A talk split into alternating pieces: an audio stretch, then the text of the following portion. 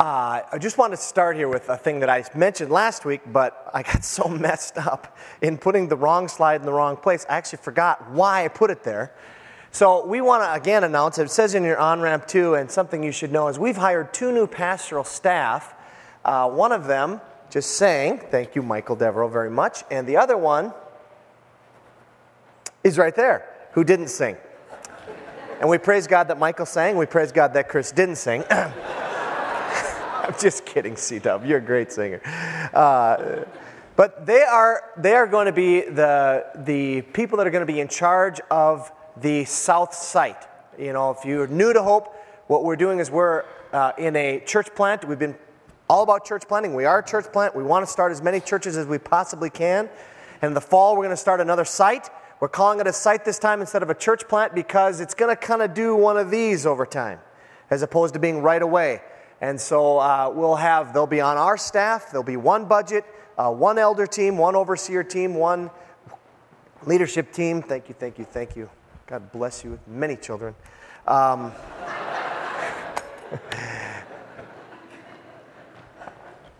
and anyway, they are going to be the, the site staff for that. One of the things that I forgot to mention last week is that um, we would like uh, all of our pastoral staff to be on the overseer team, the elder team here at Hope. And I thought, and I helped write the Constitution, shows you how bad I am. I thought that past pastors were automatically on, and it turns out that only the senior pastor is automatically on. So, with that said, we have to take a vote on that.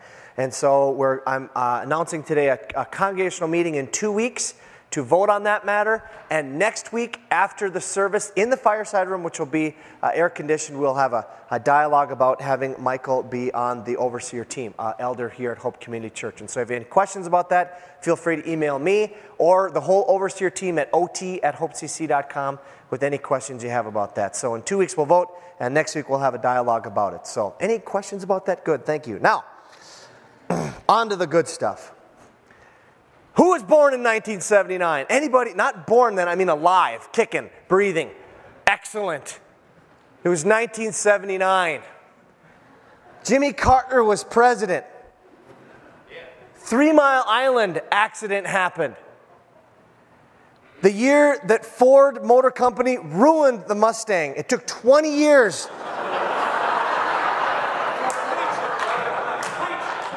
the worst part is I owned one.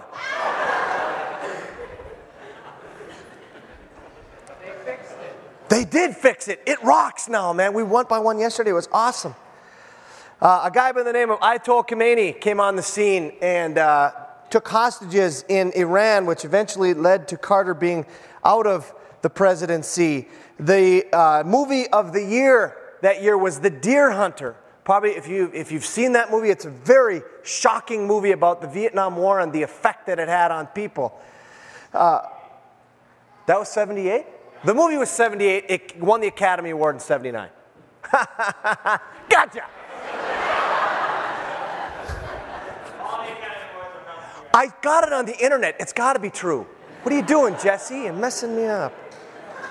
And probably the greatest boxer of all time announced his first retirement, came back, and then, you know, it's one of those deals where they come out of retirement, just should never have done it. But Muhammad Ali, Cassius Clay, as many of us know him, that was, those are the days when boxing was king. You guys remember that? The six of you who raised your hand who are alive in 1979? Remember, boxing was like on TV and you could watch it and everybody would watch it. Muhammad, oh, it was fantastic. But probably the most important event in 1979 was uh, a rock band put out an excellent album by the name of Pat Travers Band. Anyone? Pat Travers Band, 1979, came out with a live album called Go For What You Know. No one? Oh my gosh. I was initiated into this on my first canoe trip to the Boundary Waters, uh, and, and, I remember sitting in the back of this GTO. Anyone? Cool car. Yeah, thank you. And, and we, were, we were riding back from Boundary Waters, going about, well, more than we should have been going on these dirt roads. It was just, and there, this band was playing on the, on the uh, speakers, and of course, you had the big speakers, and it was 70s rock and roll. And uh, he put out this album, and I, I, I bought this album, album, metal, or, excuse me, uh, plastic vinyl, big thing. I wore this thing out. I played this thing all the time. Pat Travers Band Live, Go for What You Know. He had a song in this that I have not heard since uh, my record player broke, which was probably 15 years ago. I have not heard this song, and I just was listening to Jack FM, not to give them a shameless plug, but for all of us old guys, that's a great station. And they played this song from Jack. David was in the car with me. I said, dude, you got to listen to this song. It's the best song. I turned it up, of course, to 1979 volume, and we listened to this song. And just so you know what your pastor used to rock out to, we're going to play it here for you, all right? All right, once you hit that thing, I know, I know. Dude, I could lip sync like a sermon sometime. That'd be great. Get somebody else's sermon. Now, you're thinking, that was interesting. Uh, by the way, he's one of those guys that I checked him out. He's still rocking. Look at it, 52. He's still rocking. He looks like death warmed over there, but he's still rocking. Rock on, Pat Travers, baby. Now, why am I showing you that whole thing? We're in a series right now on the Gospel of John. The first four chapters of the Gospel of John have been wonderful. I mean, I have really enjoyed them. Everything's going to shift today. From here on to the end of the book, things are going to shift. If you noticed in that song, he, this guy is looking for a fight, right? If I find my girl and she's with another guy, boom, boom, out go the lights. I don't know exactly what that means, but it's, something, you know, it's uh, makes you want to fight. Today, today starts as we look at the Gospel of John, where Jesus coming on the scene is no longer just kind of cool. Jesus coming on the scene as of today, John chapter 5, everything shifts. And and I love this, man. I've been reading John for, I don't know, since I was uh, 18. So that's four years ago. That, uh, and I, I really picked up something new here. Everything changes as of John chapter 5. Jesus is going to do something today, and I'm now convinced that Jesus orchestrates it. Jesus goes out looking for a fight. To quote one of my uh, favorite guys on this, uh, he says, uh, G. Campbell Morgan says, on the human level, let me back up, go, go through two. I want to come back to that one. Go one more. There we go. Uh, on the human level, what Jesus did that day and what he said that day cost him his life. This is the beginning of when people started to hate Jesus Christ. So, this is a radical event we're going to look at today. Back up one there, uh, BJ. And, this is what's happening here. You, right now, we're in a section uh, from chapter 5, you can see all the way through, basically through chapter 10, where people are going to start accusing Jesus of all kinds of things, of being a Sabbath breaker. That's what we're going to find out today, of being a blasphemer, as a deceiver. He's demon possessed. People said that about the Christ. That he was an illegitimate birth, he was a Samaritan, a sinner, he was, a, he was crazy, he was a criminal. You're going to see all these kind of things in the upcoming weeks that we're in the Gospel of John. And it starts today. But I'm convinced that it starts because Jesus went looking for it. To quote my other favorite guy and theologian, William Wallace, What are you going, William? I'm going to pick a fight. Well, we didn't get dressed for nothing. Isn't that a great line? Great series from Braveheart. That's what Jesus is going to be doing. So if you have a Bible with you, open it up to John chapter 5. If you've got a, the, uh, there's no insert today. Uh, if you just want to follow on the screen or if you want to get one of those little booklets, that's totally fine. Open it up to John chapter 5. We're going to see a healing at a pool that looks just innocent, but Jesus does it, and he does it in such a way that it is picking a fight. John chapter 5, starting in verse 1, says, Sometime later, Jesus went up to Jerusalem for a feast of the Jews. Now there was in Jerusalem near the sheep gate a pool, which in Aramaic is called Bethesda, and which is surrounded by five colored colonnades. Here, a great number of disabled people used to lie the, bla- the blind, the lame, and the paralyzed. Okay, now here's the site. You're going up to a feast. They don't say which one. Some scholars think, think it was the Passover. If it was the Passover, in the book of John, you have four Passovers. We're not sure. Uh, could be could be that this was just some other big feast and we only have three. It's, it's not exactly clear. Remember, we said way back in the introduction Gospel of John is how we know that Jesus' ministry was probably three years long because he lists out these big feasts. Possibly was, doesn't matter. It was a big feast. There were a lot of people. And you'd walk by this place where there'd be all these lame, all these blind, all these paralyzed. Think of that now. I mean, it's one thing when you're just walking by and you see someone who's, who's perhaps begging for money or something and they're obviously blind or, or lame or whatever. But just think of this area where there's just tons of people like that. Everybody would have known what this area was. Now, if you have, anybody got a King James Bible with them? Anybody got a King Jimmy? Nobody. So there is, oh, wait, wait, oh, I saw that. Thank you very much. You're the only one who has verse 4 in your Bible. The rest of us, it's a footnote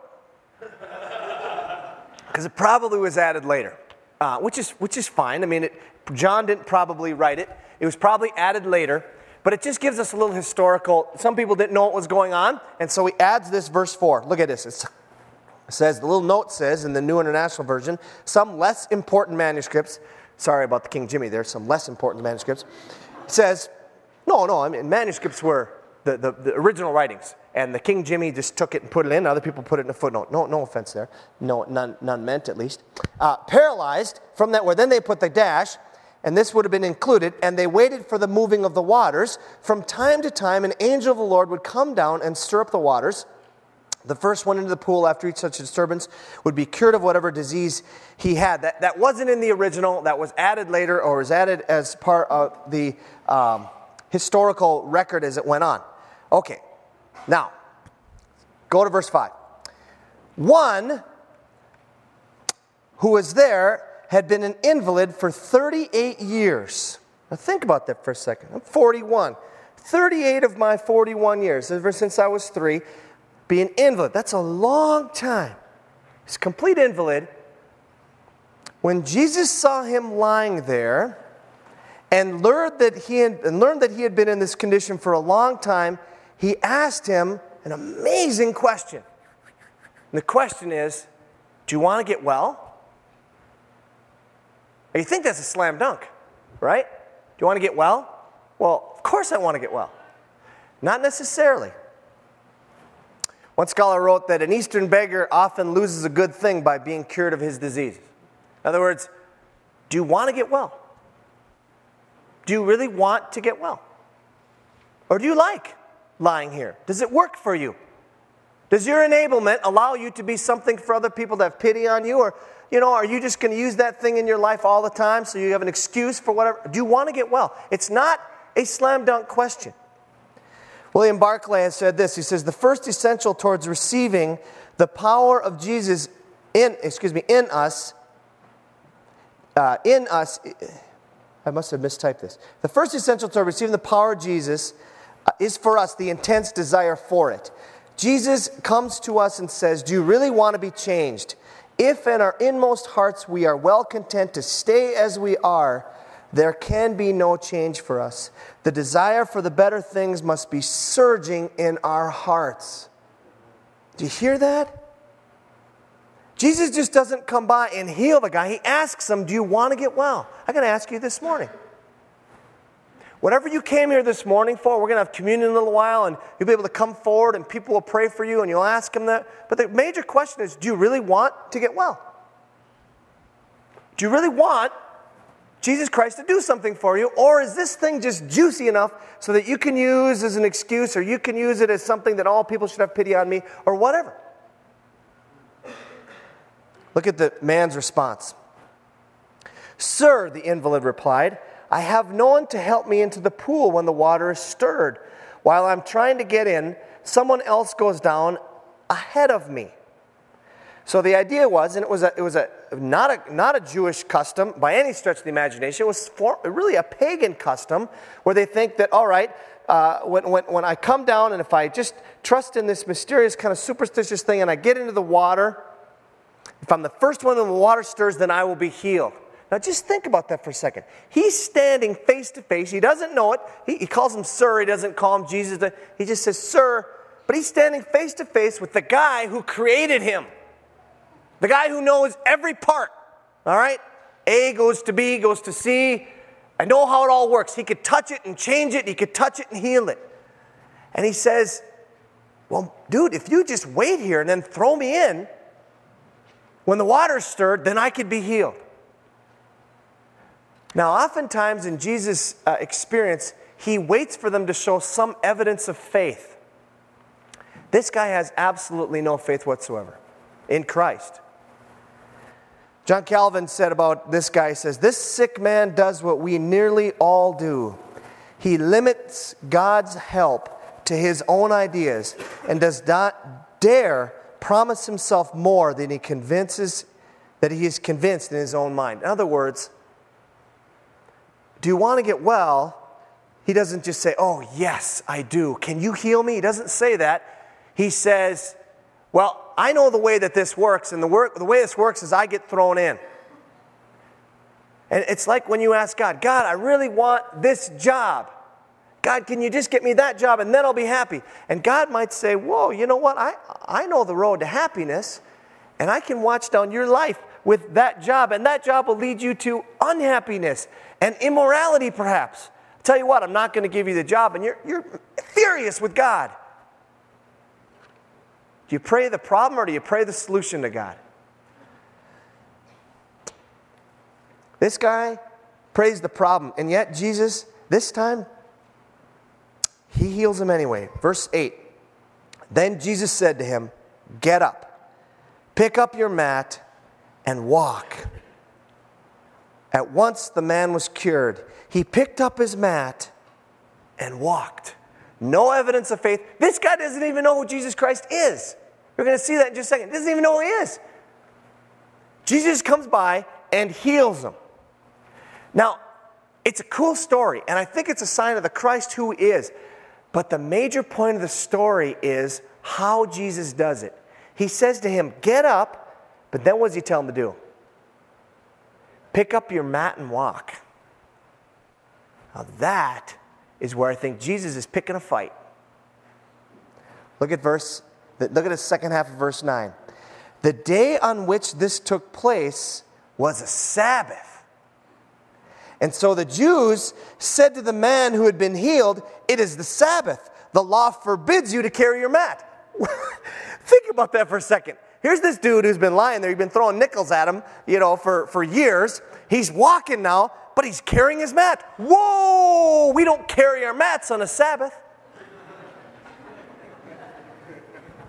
totally missed the point, right? Jesus doesn't just say, get up, be healed. He says, pick up your mat and walk. He's picking a fight. But he replied, the guy replies, Hey, hey, the man who made me well said, Pick up your mat and walk. Aha! So it's not your fault, it's the guy who healed you's fault. We're not worried about the healing thing. That's okay to do on the Sabbath. But picking up the mat thing, not okay to do on the Sabbath. So they asked him, Who is this fellow who told you to pick it up and walk? Doesn't say anything about the healing. Who's the guy that told you to pick up your mat? the man who was healed had no idea who it was. It was a drive by healing. Seriously, for Jesus had slipped into the crowd. Just up, you want to get healed? Says, I, I want to get in the water. He says, stand up, pick up your mat and walk. Poof, he slips into the crowd. Verse 14. Later, Jesus found him at the temple and said to him, See, you are well again. Stop sinning or something worse may happen to you. So he d- identifies himself and he tells him, Guess what? This healing thing, there's more than that. You need to turn. You need to turn from a life of sin. It doesn't say it explicitly here, but you need to turn to me. He identifies himself. This conversation, uh, we have to read a little bit between the white spaces because he only says here, uh, uh, stop sinning or something worse may happen to you. But the guy then knows who Jesus Christ is. He somehow identifies himself to him. We don't see it in the dialogue, but it's somehow there. Jesus identifies himself to this man. I'm convinced he does that because the Jews wanted to know who did it, and the guy didn't know. So Jesus goes back and says, in compassion for the man, you know, I'm not just going to heal you, I'm going to do more than that. I'm going to tell you who I am. I'm going to give you a path to a better life. That's not just going to involve you being able to walk. The man went away then and told the Jews that it was Jesus who made him well. So, because Jesus was doing these things on the Sabbath, what things? Telling people to pick up their mat? The Jews persecuted him. Now, we're going to spend the next couple weeks look at why Jesus does this. In fact, it's going to launch all the way through at least chapter 10, but for sure in the next couple weeks. Jesus has a lot to say. Jesus has a lot to say about people who are caught up in religion and are caught up in systems and who have no passion for the kingdom of God and what's really happening. I love the fact, I love the fact that we meet in an old church. I love the fact that people have been singing praise in this place for 112 years, right? Did I do my math right? 111 years. That's a wonderful thing.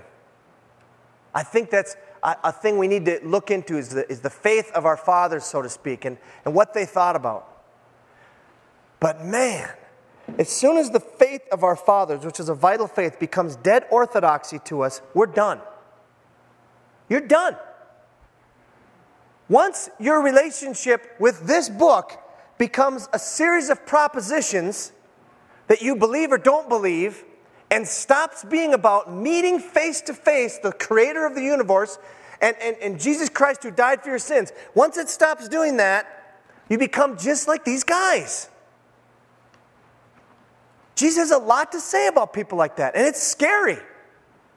If you're at all involved in wanting to know Jesus Christ, this is the trap that the enemy of our souls wants you to fall into. It's called religion. It's why I don't even like to use the word Christian anymore. Because it doesn't mean anything. I ask people, are you a follower of Jesus Christ? Not what denomination you are. I don't care. I don't, I've got problems with some denominations. I got some with my own denomination. That's not the point. Are you a follower of Jesus Christ? If he does something that, that blows your theological system away, let's see. Is there something wrong with Jesus or your theological system? I know the answer. It's your theological system. These guys, it's not in the scripture anywhere about, not picking up a mat. But it was the whole concept that on the Sabbath God rested, so we should rest. So therefore, I need to write 500 rules about what it means to rest. And they had them. They had rules upon rules upon rules, and one of which was you could not pick up your mat and walk. They missed a guy who's been lame for 38 years because they're so caught up in the rules. Do not miss that. That is a major thing, and we do it all the time. We miss God because He doesn't quite fit into our theological system. Man, when you read this word, just let it say what it says. Let it say what it says. And, and, and if it says something that kind of shocks you, good. If Christ comes and shows you to himself as something that doesn't quite fit, good. I've been married to my wife for 18 years, and there's still days where there's new things I discover about her, and I say, wait a minute. That's not quite right. Remember when we got married? There are these rules, and you're not supposed to you're not supposed to be like that. You're supposed to fit in one of these little boxes and stop it.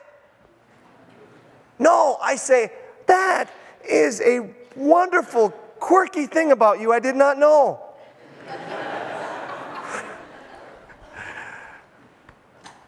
and, and I love that. If, if you don't have a relationship with Jesus like that, where you're actually meeting him and enjoying him and finding out new things about him and letting him know new things about you, you just, you got religion. Now, let me close with this.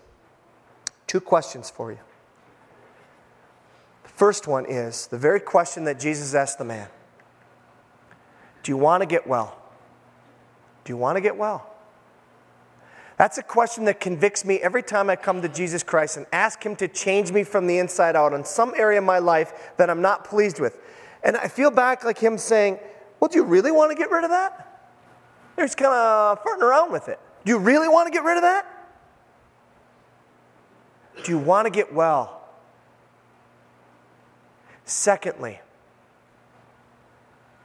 are you, are you constantly Are you daily spending time with Jesus in some way, shape, or form through reading His Word and prayer? And I don't care if that looks like a quiet time in the traditional sense, or if you like to ride around in, in, in, on a motorcycle and shout out, I don't care. Somehow you're relating with the Lord in a way that it's not dead orthodoxy, but you're licking your fingers and you're sticking them in the outlet of God and getting to know Him better. Is that the kind of relationship you have? Believe me, it's a dangerous, slippery slope to fall into bitterness and let religiosity choke out any passion you had for God. It is a danger. We're going to see that throughout the rest of the Gospel of John. My encourage, if you're here this morning, and it made you nervous. I don't at all apologize for that because it makes me nervous. It should make you nervous. You should be due diligence, like the, like the founders of our country said. You could quote this well, Jay. Eternal vigilance is the, is the price of freedom. If you don't have vigilance on this area, you will slip into legalism, you will slip into rules, you'll slip into religion. Don't let that happen. Let's pray together.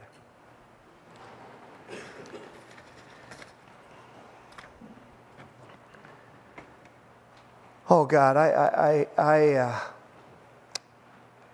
I don't want to miss you.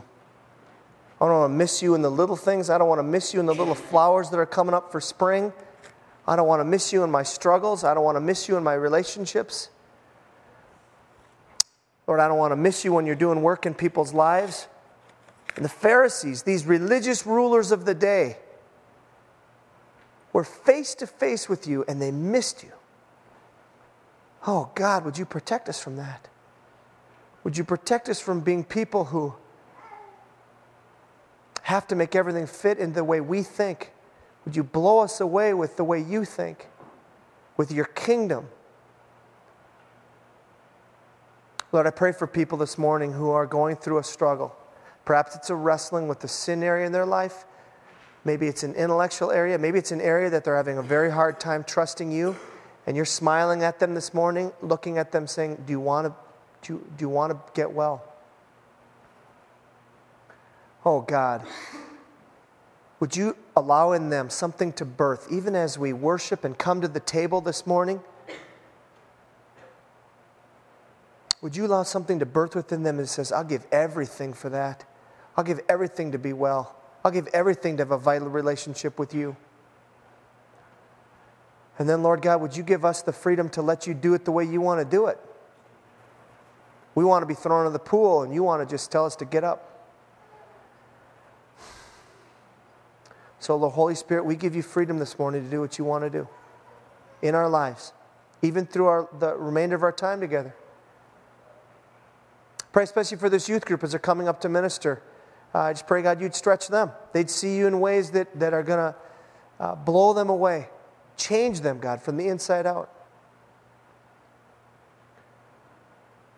Lord, I pray for those of us who are struggling with religiosity. Maybe we wandered in this morning because that's what good Christians do. They go to church on Sunday morning.